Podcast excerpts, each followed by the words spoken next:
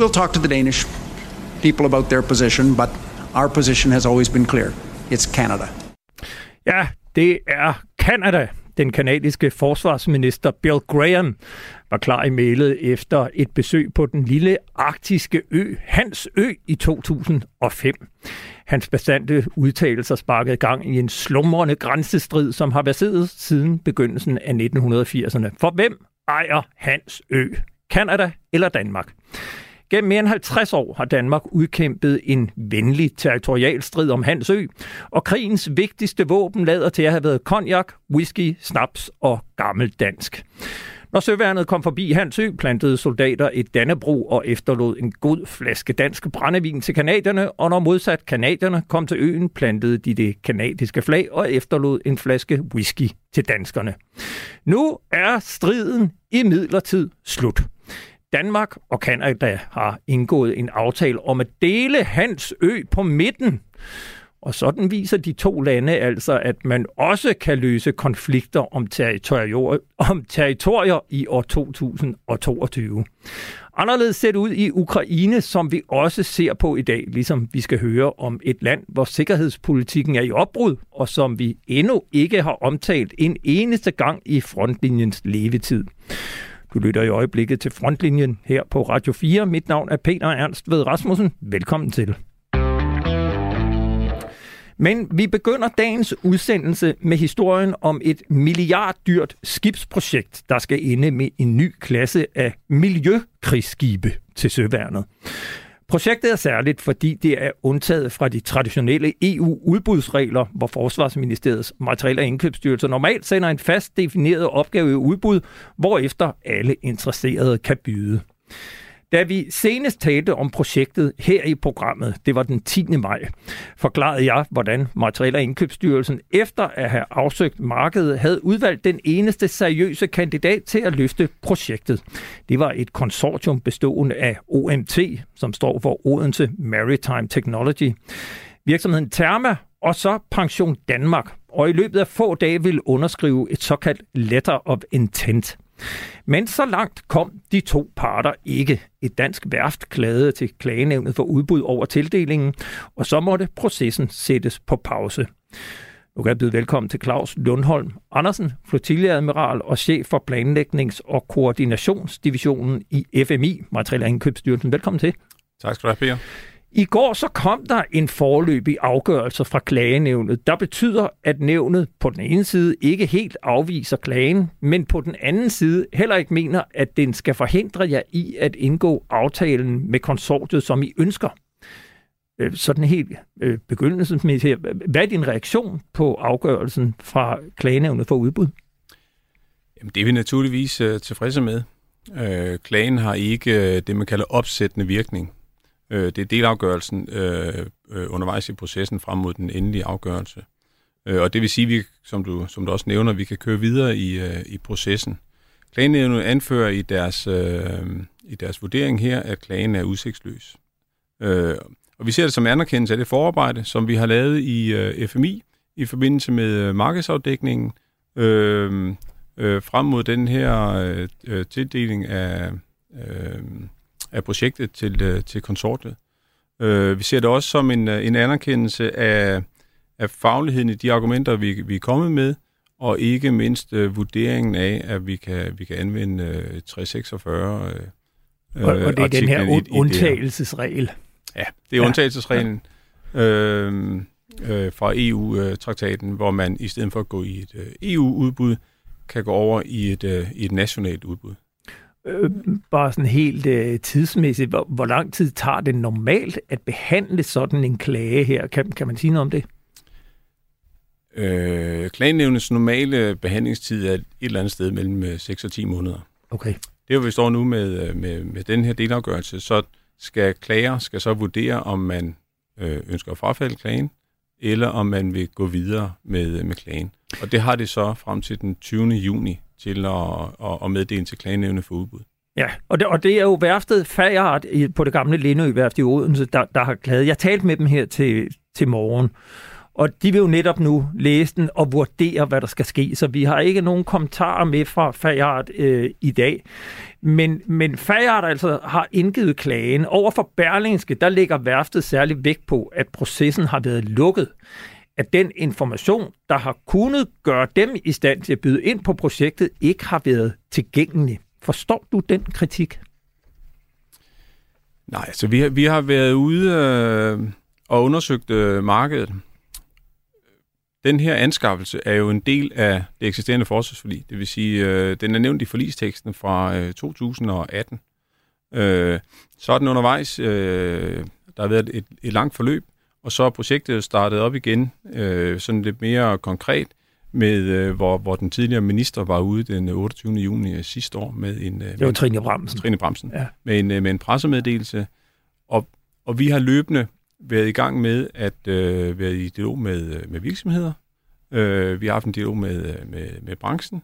Øh, og den er så blevet sådan formaliseret hen, øh, hen omkring øh, årsskiftet, øh, hvor vi har haft... Øh, hvad skal man sige, en række møder med, øh, med brancheorganisationen, øh, brancheorganisationerne øh, omkring det her, det her projekt.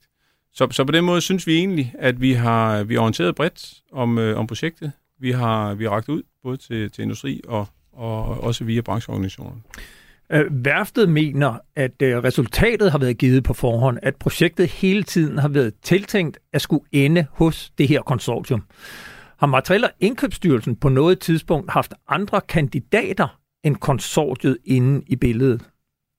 Sige, det, øh, den model for anskaffelse, vi ønsker at lave på det her, det er en såkaldt øh, totalleverandørmodel.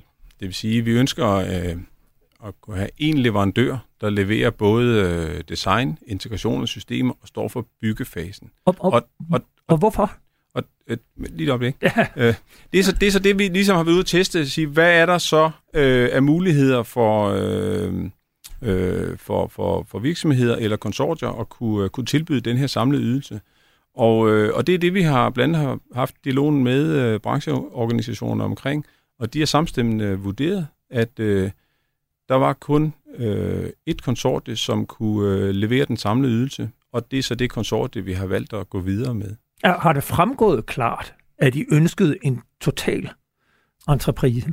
Ja, det har det. Det, det er det, der har været grundlaget for, øh, for dialogen med, øh, med brancheorganisationer, som har kørt hen, hen over årsskiftet. Og, og, og hvad er årsagen til, at I gerne vil have konsortium, eller I gerne vil have den her total entreprise? Det, det, er, øh, det er der flere årsager til. En af dem er, at Øh, når, når, når vi går ud i, øh, i markedet, altså det er ligesom hvis du køber et hus, så får du også øh, øh, sådan et, hvad skal man sige, et, et turnkey-projekt, hvor du får arkitekt, og du får øh, dem, der skal bygge og designe hus til at, til at arbejde sammen. Det er det samme tilgang, vi har valgt.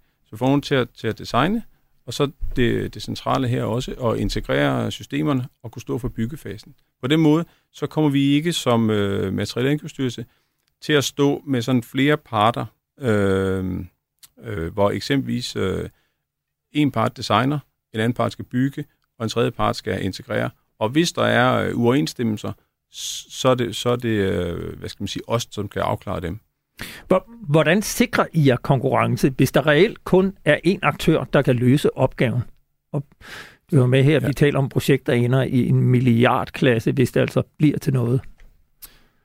Jamen det, der, der bliver en, en, en del af aftalen, det er, at delleverancer øh, i projektet vil skulle, konkurrence, vil skulle øh, konkurrenceudsættes. Så det er eksempelvis øh, bygningen af, af skibene. Altså det konsortium, som, som vi går ind i her, ejer jo ikke, øh, der er ikke et værft med i konsortiet. Så de vil skulle lave en, en kontrakt med øh, et værft omkring, øh, omkring bygning. Eller, eller, og også, der, der er forskellige øh, delleverancer i øh, projektet. Og der vil vi sige til, til konsortiet, det her, det skal konkurrenceudsættes, så vi er sikre på, at øh, der er en bred mulighed for den danske maritime industri og også øh, komponentleverandører og serviceleverandører at komme med ind og være del af projektet, og det skal foregå på, øh, på markedsvilkår. Når Materielindkøbsstyrelsen, som i denne her sag, undtager et projekt fra de sædvanlige udbudsregler, så er det jo ikke noget, som I har fundet på. Det er en klar politisk ambition, og derfor noget, I formentlig kommer til at gøre mere fremover. Det har vi også selv hørt øh, forsvarschefen sige, at han gerne ser mere af. Har Materiel- og Indkøbsstyrelsen med det her forløb fundet en holdbar løsning for, hvordan meget store indkøb kan foretages, når de ikke skal i udbud? Øh, det her, det, det er så sådan det første store projekt, hvor vi øh, forfølger implementeringen af, af regeringens øh, forsvarsindustrielle strategi, der udkom i øh, august sidste år. Det vil sige, øh, i den strategi, der har man øh, blandt andet øh, defineret den øh, maritime industri og, og evnen til at kunne, øh, kunne hvad hedder det, øh, designe og, og bygge og vedligeholde øh, skibe som sådan en særlig national kapacitet.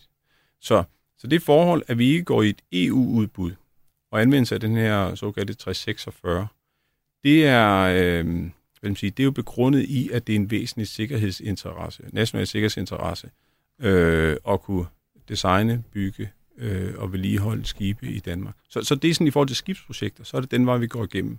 På, på den nationale side, om man så kører, vælger at køre et nationalt udbud, eller om man kører det, vi har gjort her, en direkte tildeling, det afhænger af, hvordan det nationale marked er. Hvis, men, der, hvis der er flere leverandører, flere mulige, så vil vi jo skulle lave et nationalt udbud. Men er der nogle erfaringer fra det her projekt på nuværende tidspunkt, der gør, at I tænker, der er ting, vi skal gøre anderledes næste gang?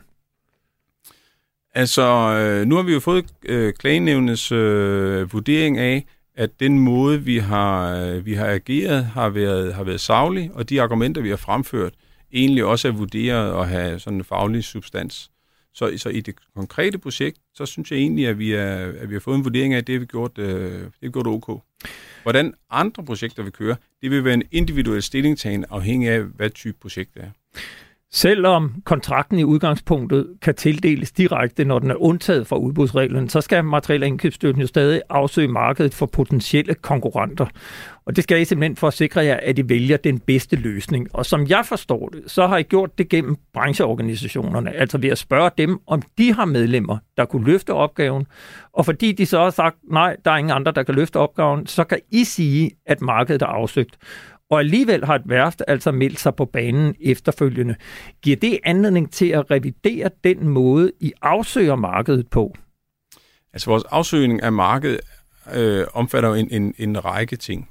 Vi har jo, dels har vi branchekendskab. Altså vi har jo øh, opereret skibe, vedligeholdt skibe gennem mange, mange år. Vi har en tæt dialog med, med branchen og med virksomhederne generelt.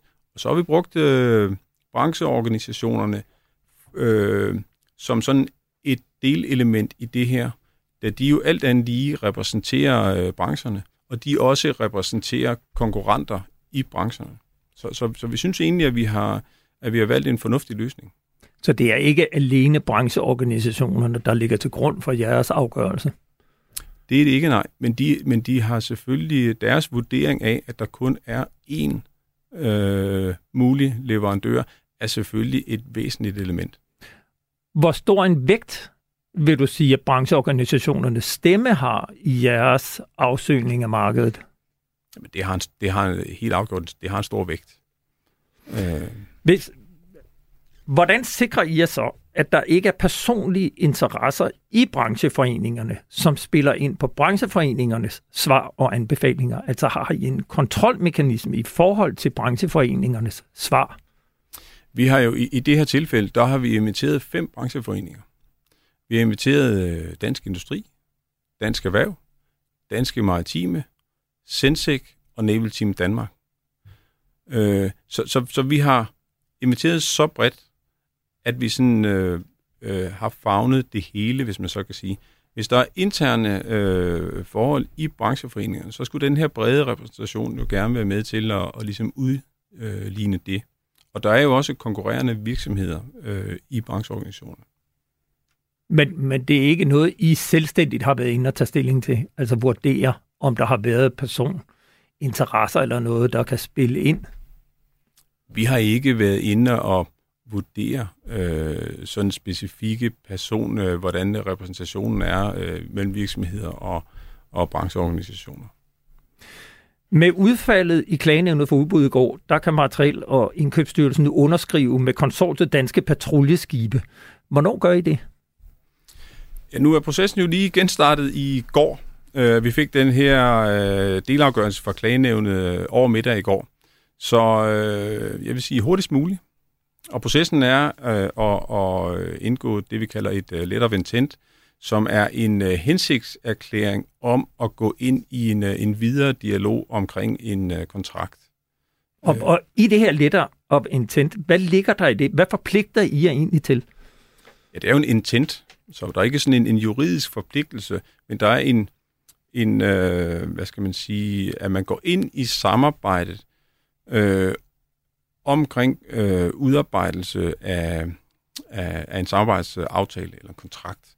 Men vi kommer heller ikke med, med sådan en færdig kontrakt. En del af den her, øh, det her tætte samarbejde med industrien, som jo også er beskrevet i regeringens forsvarsindustrielle strategi, det er, at vi skal have en åben dialog tæt. Vi skal lave nogle innovative øh, samarbejdsformer, øh, og det er noget af det, som, øh, som vi vil tage indledningsvis i, i dialog med øh, konsortiet, og så vil vi øh, øh, arbejde os ind i, hvordan skal det så kontraktuelt øh, manifestere sig. Så, så mere konkret, hvordan kommer projektet til at forløbe herfra? Vi, øh, vi havde jo sendt uh, letter of intent uh, til, uh, til konsortiet, så vi er sådan set enige om, om teksten. Så det, der vil ske herfra, det er, at vi underskriver letter of intent. Så vil vi uh, indkalde konsortiet til et uh, opstartsmøde, hvor vi sådan uh, drøfter sådan de overordnede uh, uh, forhold, og, og, og særligt med fokus på, uh, på samarbejde, også med fokus på uh, hvad skal man sige, nogle af de overordnede principper, som skal med ind i kontrakten. Og så vil vi gå ind i et, øh, i et forhandlingsforløb omkring, øh, omkring kontrakt. Og nu er det jo skibe til søværnet. Hvornår bliver søværnet inddraget i det her? Den, den proces, der er lagt op, er, at frem for, som man klassisk, øh, klassisk har gjort, at lave sådan en, en, en detaljeret kravspecifikation, og så lave det udbudsmateriale, så går vi ind her og kigger mere på, øh, på nogle funktionelle krav, øh, nogle opgaver, som skibene skal løse, de kommer så ind i, øh, i projektet, og så vil der være en dialog mellem øh, konsortiet, dem der skal designe skibet, og øh, brugerne, selvfølgelig også øh, med inddragelse af Materielindkøbsstyrelsen, omkring, hvad er det så for nogle tekniske løsninger, vi skal lave på de her skibe. Og kommer her også havmiljøberedskabet ind over i selve udviklingsfasen? Det fremgår allerede af forlisteksten fra 2018, at det skal være militære skibe med en havmiljøkapacitet. Så det er en, øh, det er en bunden opgave, at øh, havmiljøopgaven skal kunne løses med, øh, med den skibskapacitet. Men kommer, der, kommer de med i udviklingen? Der vil være, øh, hvad hedder det, øh, faglig repræsentation fra, øh, fra, fra forsvaret og fra søværnet. Så lige nøjagtigt, hvilke personer, der, der, bliver, der bliver stillet det overfra, det er, det er over på deres banehalvdel. Men der skal være en faglig repræsentation, ligesom der skal være en faglig repræsentation på andre øh, funktionsområder. Jeg vil sige tusind tak til dig, Claus Lundholm Andersen, flotilladmiral i Forsvarsministeriets Materiel- og Indkøbsstyrelse, hvor du er chef for planlægnings- og koordinationsdivisionen. Tak fordi du kom ind. Selv tak. Tilbage i begyndelsen af marts indgik regeringen sammen med SF, de radikale, venstre og konservative det nationale kompromis om dansk sikkerhedspolitik. Aftalen kom i stand to uger efter Ruslands invasion af Ukraine og blev stærkt fremprovokeret af Tysklands beslutning en uge tidligere om at tilføre 750 milliarder kroner til forbundsværnet i en engangsbevilling allerede i år, og dernæst at øge det tyske forsvarsbudget fra 1,5 procent af BNP til 2 procent i løbet af få år. Det skyldes, at Danmark historisk har ligget i ly af Tyskland, når vi har skulle forklare NATO, hvorfor vi heller ikke lever op til den fælles målsætning om at bruge 2% af BNP på forsvar. Men mens Tyskland sprøjter midler ind til forbundsværnet og allerede er i gang med massive investeringer, ser det helt anderledes ud i Danmark. Det nationale kompromis indeholder tre aftalepunkter, som ud over en afstemning om EU-forsvarsforbeholdet handler om frigørelse fra russisk gas og et løfte om at nå op på 2% af BNP senest med udgangen af år 2033. Det er om næsten 12 år. Men der var ifølge statsminister Mette Frederiksen også penge til at styrke forsvaret på kort sigt. Vi vil styrke det danske forsvar markant, både på den korte bane og på den lange bane. Vi har i fællesskab besluttet at afsætte 7 milliarder kroner over de næste to år til styrkelse af dansk forsvar, diplomati, den humanitære indsats og de afledte konsekvenser, det også kan have for det danske samfund. Det er penge, der her og nu skal gøres i stand til at håndtere den alvorlige sikkerhedspolitiske situation. Til at forhøje forsvarets beredskaber og styrke evnen til at beskytte Danmark og vores allierede i NATO. Øge robustheden i forsvaret, fylde lagerne op, yde støtte til Ukraine. Ja, det var ikke så lidt, de 7 milliarder kroner skulle gå til. De er fordelt med 3,5 milliarder i 2022 og et tilsvarende beløb i år 2023. Lige siden aftalens indgåelse der den 6. marts, har vi forsøgt at finde ud af præcis, hvad pengene går til. Og den 3. juni, det er halvanden uge siden, bad vi Forsvarsministeriet om en opgørelse eller et budget for, hvordan de 7 milliarder kroner er tænkt at skulle bruges. Men i går aftes meddelte Forsvarsministeriet, at det desværre ikke når at sende noget svar inden udsendelsen i dag. Vi har også spurgt forsvarsordførende fra forlispartierne eller aftalepartierne, men her er der sjovt nok heller ingen, som hverken vender tilbage eller har lyst til at stille op og svare på spørgsmål. Og med al respekt, Hans Peter Mikkelsen, uafhængig militæranalytiker. Derfor må vi jo nøjes med dig, og det er vi så i øvrigt glade for. Velkommen til. Mange tak. Øh, hvad tror du er årsagen til, at politikerne ikke har travlt med at komme ind og fortælle, hvordan de der 7 milliarder kroner skal bruges? Ja, de almindelige forsvarspolitikere i forsvarsudvalget, de er jo selvfølgelig afhængige af informationer fra ministeren og ministeriet. Og det kan være, at de ikke rigtig har fået de informationer, fordi du kunne jo heller ikke få dem åbenbart, fordi de kunne ikke lige regne ud. Så men, øh, jeg har lavet lidt research og kigget lidt på øh, lidt, hvad der ligger af dokumenter til forsvarsudvalget. Nogle spørgsmål, øh, 240 og 243, der ligger nogle svar. Og så kan man faktisk godt begynde at samle et puslespil, der peger i retning af, sådan i hvert fald i øh, sådan en tommelfingerretning om at sige, hvordan det ser ud. Så lad os endelig høre, hvad går pengene til? Ja, se, øh, spørgsmål 240, der er svaret jo, at, som der også blev sagt, jo de, en årlig reserve, altså reserve på 3,5 milliard kroner i 2022 og 2023, og det er første skridt mod aftale partiernes beslutning om, at det kommende forsvarsforlig skal løfte Danmarks udgifter til forsvar og sikkerhed til vejet 2% af BNP. Så står der inden udgangen af 2023. Det tror jeg er en trykfejl. Der skulle nok have stået 2033, men det var da en interessant lille trykfejl. Det kan vi holde dem op på. Men, men de 7 ja. milliarder, hvad, hvad går de til? Og, og de skulle gå til aktuelle økonomiske ubalancer i forsvaret, for højt beredskab, afledte indsatser, styrket diplomati, humanitær indsats, jævnfør aftalen national kompromis. Så det formålet er, med reserven er således ikke anskaffelse af nyt materiel, og der gav du et eksempel med Tyskland. De har jo klart, øh, at der skal anskaffes nyt materiel, så, så formålet her var ikke at anskaffe nyt materiel. Og nogle af pengene, som der også tidligere har været nævnt, har skal diplomati og humanitær indsats. De fleste analytikere mener, at, at cirka øh, 5 milliarder af de her 7 milliarder i alt, de går nok sådan cirka til forsvaret. Men så er der jo også doneret militært materiel til Ukraine, som øh, medfører behov for erstatningsanskaffelser, og udgifterne forbundet hermed finansieres af den aftalte reserve. Og det står der så noget om i spørgsmål 243. For det der står, at, øh, at svarer forsvarsministeren, at den donation har kostet sådan cirka alt i alt 2 milliarder. Så nu havde vi 5 milliarder til forsvaret, hvor 2 milliarder er gået til uh, donationen til Ukraine. Vi ved, at der var et budgethul uh, fra de tidligere år. Det blev bare en del i medierne på, jeg mener, alt i alt en milliard. Så 5 minus 2, det er 3, og minus uh, 1, så er der cirka 2 milliarder tilbage. Så og de skulle jo så gå ifølge statsministeren til at fylde øh, ammunitionslagerne og depoter ja. og anskaffelser.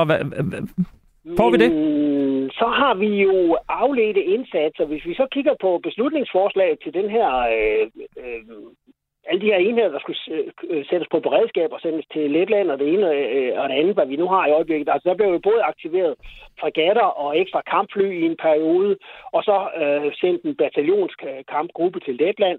Der står i det her beslutningsforslag, det er derfor ikke øh, for nuværende ikke tilstrækkeligt grundlag for at estimere mere udgifterne ved indsættelse, der i midlertid må forventes betydelige. Regeringen vil sikre de nødvendige ressourcer til at håndtere forsvarets opgave.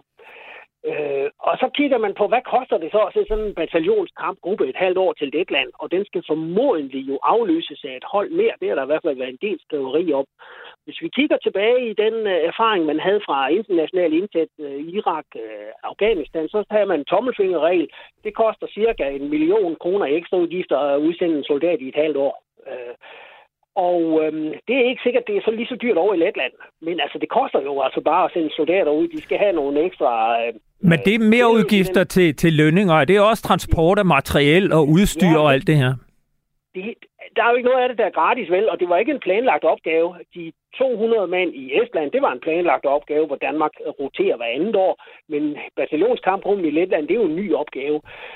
Så hvis vi nu tager lidt konservativt og siger, de er et halvt år, jamen så... Øhm, 800 mand. Ja, altså, det bliver jo et pænt stort millionbeløb. Øhm, så, så ja, det er min vurdering, at de her øh, fine øh, 2 gange 3,5 milliard, milliard øh, kroner i, altså i år og næste år til det hele, de har garanteret, øh, de er nok næsten blevet brugt til både det ene og det andet, inden vi ser os op for det, alle de her ekstra opgaver og ekstra udgifter og donationer til Ukraine. Øh, men det, jeg undrer mig selvfølgelig lidt over, at det skulle være så svært at lave et, et fornuftigt svar til en, øh, en interesseret journalist.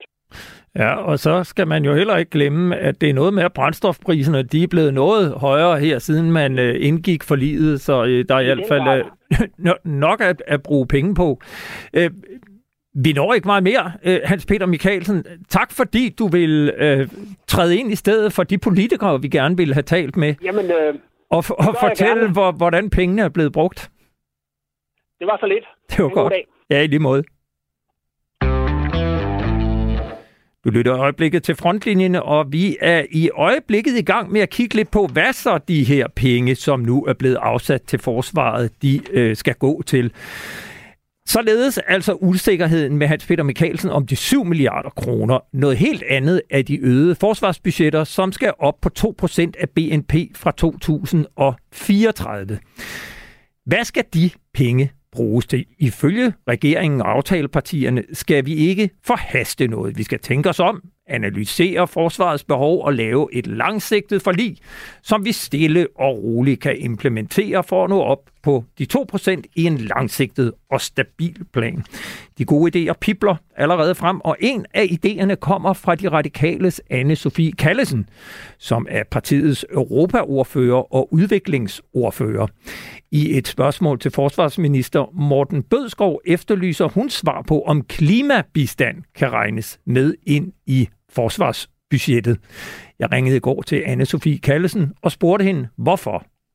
Når jeg har stillet øh, det her spørgsmål, så er det jo fordi, at jeg er øh, nysgerrig på, hvad rammerne er, øh, når vi nu skal bruge øh, væsentligt flere penge på forsvar, øh, hvilket vi støtter i Radikale Venstre, men så er vi selvfølgelig optaget af, hvordan vi også kan gøre det på en, en klog måde og med et også bredere sikkerhedsbegreb. Øh, og derfor øh, har jeg stillet det her spørgsmål, også inspireret af at snakke med, med kloge mennesker, om øh, jamen, hvad, hvad kunne ligge inden for... Øh, inden for opgaven og inden for reglerne i, øh, i NATO-regi.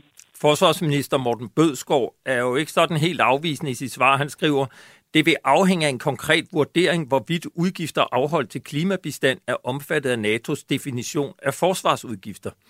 Er det noget, som Radikal Venstre vil tage med i forhandlingerne om det kommende forsvarsforlig? Ja, det er det. Øh, altså forstået på den måde, at vi jo netop gerne vil blive klogere på, hvad er det så for nogle indsatser, som kunne falde ind under. Øh, fordi der er behov for, at vi massivt øh, bruger flere midler til klimabistand. Det har vi lovet. Det er den ene ting. Øh, og, øh, og over i udviklingsministerens kasse, der har man jo allerede øh, snuppet nogle penge til at betale for modtagelse af ukrainske flygtninge. Øh, og vi vil selvfølgelig også der kæmpe for flere midler til den sådan mere klassiske klimabistand, men den del, der så decideret handler om at forebygge øh, Øh, militære konflikter, den er vi da nysgerrige på, om ikke det kan komme ind under øh, forsvarsudgifterne. Klimabistand er et begreb, der blev indført i 2009, og Danmark er i mange år blevet kritiseret for ikke at betale det, vi har forpligtet os til.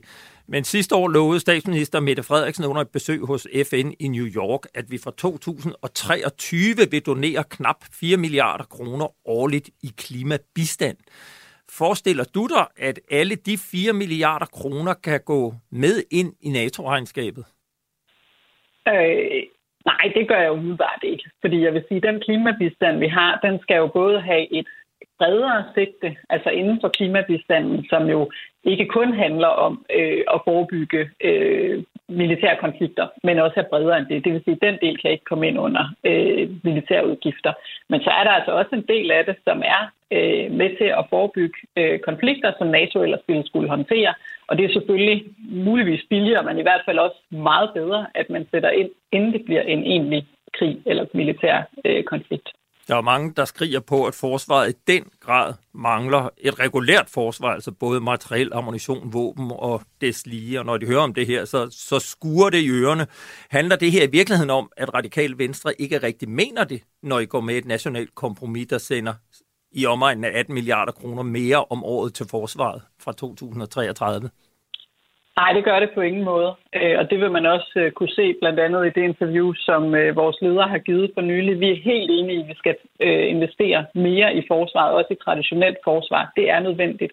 Men vi har samtidig et bredere sikkerhedsbegreb, som altså også inkluderer andre indsatser, som er med til at forebygge, at situationer eskalerer og resulterer i krig og konflikt.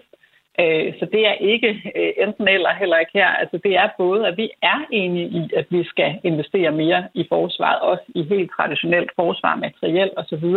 Og samtidig så er vi nysgerrige på, er der nogle dele af det, som er et bredere sikkerhedsbegreb for os, som også kunne være øh, en klimabistand, som kunne komme ind i de her forhandlinger. Jeg kunne godt tænke mig lige at læse et citat op fra en kronik, som Jens Wenzel Christoffersen for nylig skrev på Altinget. Han er militæranalytiker ved Københavns Universitet og i øvrigt tidligere søofficer. Han skriver, citat, i den hidtidige debat om det fremtidige forsvar har fokus været rettet mod udviklingen af en dansk forsvarsindustri og forsvaret som lokomotiv for grønne agendaer, digitalisering og innovation. Debatten om, hvilket forsvar vi har brug for, har været helt fraværende. Synes du ikke, at han måske har en pointe? Øh, jo, altså nu har jeg ikke fuldt, øh, kan man sige, de her, øh, det her område lige så længe som ham, men det er bestemt mit indtryk, at det er rigtigt, at givet vi ikke har øh, brugt flere penge på vores forsvar, øh, så har vi måske heller ikke øh, diskuteret tilstrækkeligt meget, hvad er formålet, og det er jo netop den debat, vi egentlig også rejser her, at når vi skal investere mere i vores forsvar, og det er vi enige i, hvordan, øh, hvordan gør vi det så bedst, og hvad er så egentlig formålet. Og der er det, jeg siger, at vi er både fuldstændig enige i, og det har vi også øh, kommunikeret meget tydeligt i hvert fald nu, at øh, det var en fejl ikke at have investeret mere i forsvaret indtil nu, også fordi vi er nødt til også at have en afskrækkende øh, effekt af vores forsvar. Øh, og den anden del er, at vi samtidig bare øh, siger helt tilfærdigt, at sikkerhed er jo også mere end krudt og kugler, fordi sikkerhed også handler om at forebygge konflikter. Danmark har jo lige nu et forsvar, der ifølge folk af forsvaret i hvert fald er så hullet, at vi jeg reelt ikke ved, om der ligger russiske ubåde i Storebælt eller ud for Rønne. Vi har ingen ammunition på lager, herrens køretøjer udtændt, og soldaterne flygter fra forsvaret. Hvordan vil radikale venstre prioritere sådan nogle udfordringer i forhold til klimabistand? Jamen, vi vil selvfølgelig prioritere, at vores forsvar kommer up to date, øh, og derfor er jeg også rigtig glad for, at vi fik afskaffet øh, EU-forsvarsforbeholdet, som også giver os nogle muligheder derfor øh, at bruge pengene klogere og samarbejde mere med de andre EU-lande. Øh, så det er prioritet nummer et, at vi får et tidsvarende øh, forsvar, som er ordentligt rustet til den verden, vi står i nu. Øh, og det står så ikke i modsætning til, at vi også har stillet det her øh, helt øh, stikværdige spørgsmål, men samtidig selvfølgelig, som også afspejler en vigtig prioritet for os, som handler om klimabistanden. Du skal have tusind tak, fordi vi måtte ringe dig op. Selv tak. Og så vender vi er der engang øjnene mod Ukraine. For er Ukraine på vej mod at vinde, eller er landet ved at tabe? Lige siden Ruslands invasion af Ukraine i slutningen af februar, er der blevet udkæmpet en kamp om fortællingen om krigen. Ikke så meget mellem Rusland og Ukraine af den simple årsag, at de færreste egentlig stoler på, hvad russerne siger, men mellem forskellige stemmer internt i Ukraine, og imellem den værdi, som den enkelte nyhed tilskrives. Et eksempel. Først ser vi, at Ukraine generober dele af den omstridte by Donbass, Sjevjerodonetsk, fra Rusland. At Ukraine har den militære styrke til det, overrasker de fleste. Og militærfaglige eksperter taler om en snedigt udtænkt plan. Men dagen efter fortæller en af Zelenskis, præsidentens nærmeste rådgiver, at op imod 200 ukrainske soldater mister livet hver dag i den samme region, altså i Øst-Ukraine. Og så tænker alle, mm, kan man fastholde opbakningen til en forsvarskamp, der koster så mange liv? Nu kan jeg byde velkommen til vores hjemvendte korrespondent, Mads Anneberg. Du er netop vendt hjem fra Ukraine, hvor du har opholdt dig i to uger. Kom du godt hjem? Tak, og jo tak, det, øh, det gør jeg i den grad. Det er jo lidt en øh, lang tur med ukrainske nattog og det slige, men øh, det er også en meget hyggelig tur øh, ud af Ukraine. Jeg har faktisk taget en lille gave med til, til frontlinjen. Jeg ved ikke, om du kan prøve at beskrive, hvad det er. Det er, altså det ligner en lille plade chokolade. Det er det for det første. Pakket ind i øh, noget, der ligner øh, karton, pap. Det må jeg åbne? Ja, det må du gerne. Det, det er mest ligesom øh, på fronten, øh, apropos frontlinjen. At, Haha, øh, nå, nu ser jeg. Der er jo et billede af Moskva. Det er rigtigt. Men ikke byen. Der er et billede af det russiske krigsskib. Ja, og så står der på ukrainsk, Russian warship, go fuck yourself. og så er der et rødt kryds over. Nej, det er fandt, prøv det, Jeg åbner lige her, så kan vi da lige... Uh... Vi kan da lige smage på varen. Ja, det kan vi. Nej, fantastisk. For, fortæl lige, uh, hvilken fortælling abonnerer de på i Ukraine? Altså går det godt, eller den, hvor det er ved at gå galt? Nu får du lige et stykke chokolade over. Ja, tak skal du have. Så kan jeg jo rigtig, rigtig svare på spørgsmålet. Ja. Mm. Det er jo klart, man samler på de gode historier. Altså når du køber øh, souvenirs, for eksempel som det der stykke chokolade, så kan du ikke købe du kan ikke købe en, hvor der står, vi bliver bombet sønder sammen i Severodonetsk. Altså, du, der, der, står, der, der står de positive fortællinger på dem, ikke? Mm, men så det, er jo det, her... det er ledet i en, vil du kalde det propaganda, øh, information? Øh... Ja, ja, det er klart, det, det, det er propaganda i, i høj grad selvfølgelig, men, men altså, det var det her skisme med, at i begyndelsen, der var det klart, der gik det rigtig godt for Ukraine. Det gik langt bedre, end man havde forestillet sig, og, og langt dårligere for, for russerne selvfølgelig også. Øhm, så der var optimismen virkelig til at, til at føle på. Og siden så er der sket det, at Rusland har skiftet strategi, har koncentreret deres kræfter mere i det, især i det østlige og sydlige Ukraine. Og nu er det ligesom et meget mere modrødt billede, vi får af, hvordan det egentlig går i krigen, om det går godt eller skidt for ukrainerne. Og, øhm, og det gælder jo både øh, dig og mig, men også den ukrainske befolkning, som har svært ved at finde ud af, hvordan det, det, det går. Jeg vil sige, i fredags, lige før jeg skulle, skulle hjem, så står jeg i det centrale Kiev på sådan et stort øh, torv i byen, øh, hvor man har stillet øh, en masse øh, russiske udbombede kampvogne øh, og lastbiler og kanoner op til offentligt skue. Øh, og så kan folk gå rundt og, og tage selfies øh, og så videre, ligesom sådan et frilandsmuseum af russisk øh, øh, militærudstyr. Og det er jo ligesom på en måde symbolet for, hvordan det gik i starten, altså rigtig godt, og de, de tog de her kampvogne og så videre. Og jeg stiller mig så op på sådan en russisk T-90 kampvogn, hvor jeg møder en, øh, en mand, der hedder Ivan. Vi står op øh, øh, sammen og, og, og, og taler lidt. Og jeg spørger ham, om han kan mærke, at den her indledende succes, som øh, kampvognen symboliserer, er ved at komme lidt på afstand. Og, øh, og, og det er ved at blive mere vanskeligt for den ukrainske her. Vi kan lige prøve at høre, hvad han, hvad han svarer her. Uh, well, it is because they have uh, a lot more men than we do, and war machines also, and actually everything. We are kind of stuck right now. We can't do anything. We can attack and we only defend. But I hope the situation will change soon. Are you optimistic about how it's going to go? Of course I am. How, how else it can be? We will win. That's the only thing we must do and we can do. Ja, siger, ja, det er svært. Vi er undertal. Vi kan ikke angribe, vi kan kun forsvare. Det hele er dybest set noget lort. Okay, er du optimistisk? Ja, for satan. Jeg er mega optimistisk. Fordi det er det eneste valg, de, de har. Skal vi jo ja. lige øh, øh, anmelde chokoladen her? Ja. Jeg synes faktisk, den er god. Den er okay. Smag lidt af juleklæderne chokolade. Den, den er helt okay. Der er ingen nødder i. Den er, den, den er mørk. Ja. En af de ting, som mange har fremhævet som det unikke i den ukrainske modstandskamp, det er jo den her indædte vilje i befolkningen. Oplever du, at det er okay at være i tvivl om krigen? Øh, ja, til dels, fordi du kan sige, en af de ting, som... Øh, altså, du, du kan godt snakke med folk om, at det, det måske går svært, øh, at russerne er overlegne, når det kommer til, til våben, og at de har brug for mere hjælp, hvis det skal lykkes.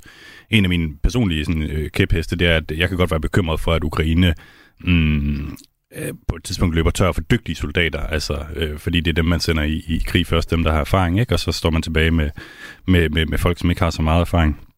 Øh, men det, det kan man godt snakke om, men det er jo ikke sådan, at folk går og spørger sig selv, øh, Nå, skal vi så bare stoppe med at kæmpe? Altså igen, de ser ikke rigtigt, at der er noget øh, alternativ til bare at pløje videre og, og håbe på det bedste. I sidste uge der havde vi besøg af Carsten Rasmussen, øh, vores tidligere forsvarsattaché i Moskva, som så er blevet sendt ud af landet. Og han, han så ligesom tre muligheder for enden på krigen. Det var, en, at Ukraine vinder, eller at Rusland vinder, eller det han kaldte en dårlig fred. Og en dårlig fred, det er, at Ukraine og Vesten accepterer, at det Rusland sidder på nu, det får de. Altså, er det noget, man taler om i Ukraine, og oplever du måske lige frem nogen i Ukraine, som hæver stemmen og siger, at de er imod krigen? Altså, vi skal stoppe her. Vi må give dem det, de har fået. Jamen, det, det er besynderligt nok. Altså, det, er jo ikke, det er jo ikke sådan, at du er imod krigen på samme måde, som nogen i Danmark kunne have været imod krigen i, i Irak eller Afghanistan eller så videre. Altså, fordi det, det er meget mere eksistentielt. Så jeg har ikke hørt nogen sige direkte sådan, lad os nedlægge våbnene. Øhm, Øh, det er jo selvfølgelig også, altså, nu, der er jo sådan en lille skævhed i, at jeg, jeg, jeg taler med folk, som øh, er, er i, de, i, i de større byer, og som taler engelsk, og det er nok ikke dem, der kommer til at mangle øh, brød på bordet først, men, men det er altså ikke sådan, at, at de tænker, jeg vil gerne bytte øh, to pakker smør for, at øh, vi så øh, afgiver Krimhaløen eller, eller Lugansk-regionen. Øh, altså det, det, det er mere eksistentielt for, for ukrainerne som, som helhed, at, at det er deres det, det er deres land, men det er også deres identitet på en måde, der, der er på spil. Man har vel også oplevet, at øh, nationalitetsfølelsen og, og det at tilhøre Ukraine spiller en større rolle i dag, end det gjorde før i tiden. Ja, absolut. Helt sikkert. Og, og nok særligt ude østpå faktisk, altså hvor der kunne jo have været øh, masser af mennesker, som var venligt stemt over for øh, Rusland, selv efter annekteringen af Krim. Og så er det først nu her, at de så vender øh, 180 grader og, og, og siger, okay, det der, det var, det, det var fandme over stregen. Og så får du netop den der, sådan, det, det der større ukrainske sammenhold, som du måske aldrig rigtig har, har haft. Oplever du også, at de her to fortællinger eksisterer fra de ukrainske myndigheders side? Ja, altså du kan sige, øh, de to fortællinger her, altså går det, går det godt og skidt på, på, på samme tid. Det er næsten øh, til en vis grad det, man også hører fra den ukrainske regering, fordi de er ude i den her meget, meget svære balancegang. Øh, på den ene side, så er de jo nødt til at indrømme, at det er svært. Der dør rigtig mange soldater, som du også var inde på lige nu i, i krigen, fordi de jo selvfølgelig gerne vil understrege, at de har akut brug for hjælp øh, fra Vesten i form af, af våben og så videre. På den anden side, så kan de jo ikke, de kan jo ikke bare gå ud og sige, at det går helvede til, at det kan være, at vi taber. Fordi, altså, hvis de, hvis de tror, at, at, at det er sådan, det går, jamen, øh, og, og de melder det ud, så kan du regne med, at, at USA nok primært støtter dem, så længe det ser ud til, at de kan vinde. De gider ikke poste milliarder i, i udstyr, hvis det alligevel går i retning af et nederlag, eller hvis det kan risikere at falde i, i russiske hænder selvfølgelig. Men også indadtil er det jo vigtigt at fastholde den her fortælling af, at, at de har stadig øh, gode kort på hånden, fordi øh, dels over for befolkningen, men også over for, for de, de væbnede styrker, som jo har den her meget, meget høje moral i forhold til russerne. Det er jo der, deres, øh, en af deres store fordele ligger. Russerne ved ikke rigtigt, hvad de, de kæmper for øh, hos de individuelle soldater. Ukrainerne ved lige præcis, hvad de, øh, hvad de kæmper for. Så hvis den moral, øh, så at sige, den høje moral hos, øh, hos herren øh, forsvinder, så, så, ser det, så ser det sort ud. En ting er jo, at Ukraine flere steder har formået at tage land tilbage fra russerne, altså særligt omkring Kiev og, og Kharkiv. Men sandheden er jo også, at fronten er mere eller mindre fastlåst, og Ukraine er indlysende årsager lider meget hårdt rent økonomisk. Altså Verdensbankens, hvor at landets økonomi kan skrumpe med 45 procent, og den ukrainske centralbank har sat renten op fra 10 procent til 25 procent. Hvordan påvirker det folks syn på krigen? Jamen, det er klart, at det er, øh, det, det, det er svært at, at overleve, ikke bare der, hvor der er direkte kampe, men, men i alle mulige dele af landet, fordi, som du siger, økonomien er, er svær. Det er ikke sikkert, at folk øh, har et job længere, hvad ved jeg. Øhm, men der vil jeg bare igen vende tilbage til det her med, at, at for ukrainernes, for ukrainernes synspunkt, jamen, så er de blevet øh, invaderet af, af russerne, og, og i Ukraine, der tænker man, at russerne, de, de stopper øh, øh, først når de, når de bliver besejret, eller øh, hvad skal man sige. Altså det er ikke sådan, at vi kan lave en fredsaftale nu med Putin, og, og så afgiver vi øh, Krim og, og det, som, det, som de sad på før, og så, og så bliver det hele godt igen. Altså man, man tænker ikke, at der er noget reelt alternativ til egentlig at, at kæmpe videre, hvis det giver mening. Det gør det. Jeg vil sige tak til dig, Mads Anneberg. Selv tak. Radio 4's europakorrespondent, netop hjemvendt fra Ukraine. Jeg er sikker på, at vi kommer til at høre mere til dig. Øh, skal du tilbage til Ukraine?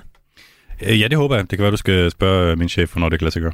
Det gør vi lige bagefter, så hvornår vi kan få dig afsted til Ukraine igen. Tak fordi du kom. Selv tak.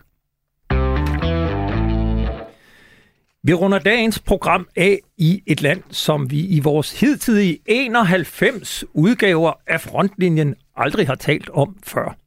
Det skyldes nok, at landet gennem mere end 75 år har haft en pacifistisk udenrigs- og sikkerhedspolitik på grund af sin rolle under 2. verdenskrig. I disse måneder forskyder de tektoniske plader sig i midlertid ikke bare i Europa, hvad angår sikkerhedspolitik, men også i Fjernøsten. Vi skal høre om udviklingen i Japan, som deltog i 2. verdenskrig på Nazi-Tysklands side, bombede Pearl Harbor på Hawaii og endte med at blive mål for verdens to første og hidtil eneste detonerede atombomber, som ramte byerne Hiroshima og Nagasaki. Efter 2. verdenskrig blev det skrevet ind i landets forfatning, at Japan ikke igen måtte bruge militær våbenmagt til andet end selvforsvar af Japans territorium. Men nu er der røre i det kinesiske hav. Velkommen til dig, Raimund Yamamoto, lektor ved Aarhus Universitet og forsker i Japans internationale relationer. Velkommen til. Ja, tak for invitationen. Jeg er meget glad for at uh, tale lidt om Japans sikkerhedssituation. Ja, det glæder vi os til. Du sidder i Billund Lufthavn og er på vej til en sikkerhedskonference i Italien, så vi er også meget taknemmelige for, at uh, vi må forstyrre dig her, inden du skal borte dit fly. Kan du ikke uh, fortælle indledningsvis, hvad er det, der sker rent sikkerhedsmæssigt i og omkring Japan i disse år og ikke mindst disse måneder? Ja, Uh, det vil jeg gerne. Uh, men ja, sikkerhedssituationen er uh, faktisk dårlig, men det er ikke noget nyt, uh, um, fordi uh, faktisk bliver der konstant værre for Japan uh, siden 2000'erne. Og der Hvorfor? Er hovedsageligt, uh, ja, der er hovedsageligt to uh, årsager for det. Uh, så første er uh, Nordkoreas uh, bedre militær, uh, militærkapaciteter, og det er faktisk en stor problem for Japan, fordi uh, faktisk er Japan uh, kun 1000 km væk fra Japans kysten. Så under Kim Jong-un, uh, han er på magten siden 2011, uh, bliver der udført omkring um, 120 uh, missiltest, og faktisk er det også meget bekymrende for befolkningen, fordi uh, der er faktisk mange miss- missiler, der lander tæt på øh, uh, Japans kysten eller fly over landet. Men selvfølgelig um, ja, er Kina um, det største trussel for Japan nu. Um, og Kina overgik Japan og blev den næststørste økonomi i 2011. Og selvfølgelig har det påvirket også uh, Kinas uh, militære uh, udgifter. Og ifølge uh, Stockholm International Peace Research Institute brugte Kina omkring ah, uh, 250 milliarder dollars på sit militær i 2021. Og i centrum um, er territorialkonflikten mellem Kina og Japan om uh, Senkaku-øerne, det hedder Diaoyu på kinesisk. Og med den um, voksende militærstyrke, uh, der kommer også en voksende antal militærs uh, indtrækning i den område. Men øhm, selvfølgelig er det ikke øh, kun Japans sikkerhedsområde, men øh, hele regionen, der er påvirket øh, Kinas øh, voksende militære styrke. Mm. Så altså øh, til dels Nordkoreas mange øh, missilaffyringer og øget militære spil med musklerne, og så hele Kinas mobilisering, eller i hvert fald øget forsvarsbudgetter og øget aktivitet i det kinesiske hav. Øh, så du, der er jo også sket noget andet her øh, i løbet af de seneste måneder, netop Ruslands øh, invasion af Ukraine. Hvordan har krigen i Ukraine haft indflydelse på den offentlige opinion om japansk forsvars- og sikkerhedspolitik? Mm. Ja, det er en god spørgsmål. Så selvfølgelig med krigen i Ukraine er Japan endnu mere bekymret for, at uh, Kina kan besætte nu Senkaku-øerne eller øh, uh, ændre uh, øh, Taiwan. Uh, som, man, man skal også forstå, at uh, som handelsnation uh, tænker man ikke bare om um, national sikkerhed, men uh, også om regional stabilitet i Asien. Så det er meget vigtigt for Japan. Og lige nu er Japans uh, militære udgifter omkring 50 milliarder dollars, og dermed nummer syv i verden. Men med krig i Ukraine um, er der nu mere og mere um, politikerne, uh, det opfordrer til at fordoble forsvarudgifterne. Og ja, det skal virkelig være en stor ændring, uh, da Japan traditionelt ikke bruger mere end 1% uh, øh, i sin uh, BNP. Men um, ja, uh, ikke desto mindre er selv en fordobling meget lav, øh, uh, lav fordi uh, sammenlignet med kinesiske udgifter. Um, igen, um, Kina bruger 250 milliarder dollars uh, på sit uh, militær. Og um, ja, og jeg synes også, um, med krig i Ukraine fortsætter også den grundlæggende debat om uh, pacifisme i Japan. Så um, spørgsmålet er, kan pacifisme sikre fred i Japan, eller er et mere dygtigt militær nødvendigt? Så det er en uh, debat, øh, uh, der er tæt forbundet med Japans uh, forfatningsartikler 9, som forbyder Japan at hæve et militær. Så derfor heller det faktisk ikke militær, men uh, self, uh, forsvarsstyrke, uh, self-defense force uh, på engelsk. Præcis, og, og det er jo super interessant, hvordan netop, at øh, det står i jeres forfatning eller i den japanske grundlov, at, at øh, man kalder det ikke bare defense forces, man kalder det self-defense forces, at de kun må anvendes til at forsvare Japan. Og, og det du egentlig i virkeligheden siger her, det er lidt, at, at man måske i Japan frygter, at øh, Ruslands invasion af Ukraine kan inspirere Kina til at prøve noget lignende i Taiwan? Ja, øh, det er rigtigt. Så Taiwan er en større bekymring og endnu større med øh, ja, Ruslands besætninger. Så mm. man vil øh, man prøver at øh, ja, øh, forhindre det. Du, du har selv en tysk mor og en japansk far. Du er faktisk født i Brasilien øh, og, og vokset op mange år der, men, men har også boet mange år i Japan. Øh, det, det er jo lidt interessant med en tysk mor. Kan, kan man sammenligne udviklingen i Japan, altså i den offentlige opinion, som den Tyskland også gennemgår i de her måneder, hvor, hvor man kan sige, at Tyskland har jo gennem 70 år haft en meget pacifistisk tilgang til udenrigs- og sikkerhedspolitikken. Det er vel lidt det samme, man oplever i Japan i disse måneder, eller hvad? Ja, det, det er rigtigt. Og til en vis grad, øh, vil jeg sige, fordi begge lande revurderer nu deres øh, sikkerhedsstillinger. Og, men i forhold til Japan har Tyskland fået en ny øh, regering, og skiftene er mere drastisk, det, øh, det, det synes jeg. Og den nuværende regering er i høj grad uh, i Tyskland drevet af ideologi. Så men også i Tyskland er der også en uh, stærkere offentlig opbakning til at styrke militæret. Uh, men i Japan, uh, offentligheden er mere forsigtig og ændring mere langsomt. Har, har den noget med alder at gøre? Jeg kunne forestille mig, at den ældre generation, der har oplevet tiden efter 2. verdenskrig, er mere skeptisk end de unge. Ja, det, det, det er rigtigt. Så du har fortalt om atombomben, så selvfølgelig har det også en stor påvirkning. Og der er ingen garanti for, at mere udgifter, militærudgifter vil forbedre Japans sikkerhed. Og det er også faktisk meget svært for japanerne at forestille sig, at Japans soldater vil være involveret i en konflikt. Um, så Japans militær har faktisk ikke mistet en soldat i kamp, og ikke skudt en ens kugle efter den anden verdenskrig. Så situationen er lidt forskellig ja. uh, i forhold til Tyskland. Du taler, øh, da vi talte sammen her inden programmet, om en mulig folkeafstemning for at ændre forfatningen eller grundloven. Er det din vurdering, at der kommer en folkeafstemning i Japan, og at vi i fremtiden vil se Japan indtage en mere aktiv rolle internationalt, når det kommer til sikkerhed? Ja, uh, så det um, regeringen foreslår nu um, en ændring, så skulle give den japanske militær en lovlig grundlag og uh, tillade en mere proaktiv rolle i den uh, internationale samfund. Men det handler ikke nødvendigvis om et mere aggressivt militær. Uh, men uh, grundlovsændring er svær, fordi uh, ændring kræver to uh, tredjedels flertal i parlament og en flertal i folksafstemning. Uh, ifølge meldingsmålinger uh, lige nu omkring uh, 77 procent af parlamentsmedlemmer og lidt over 50 procent af befolkningen støtter en forfatningsændring. Så en forfatningsændring er blevet mulig, men kun hvis regeringen kan sikre, at Japan forbliver pacifistisk i sin natur.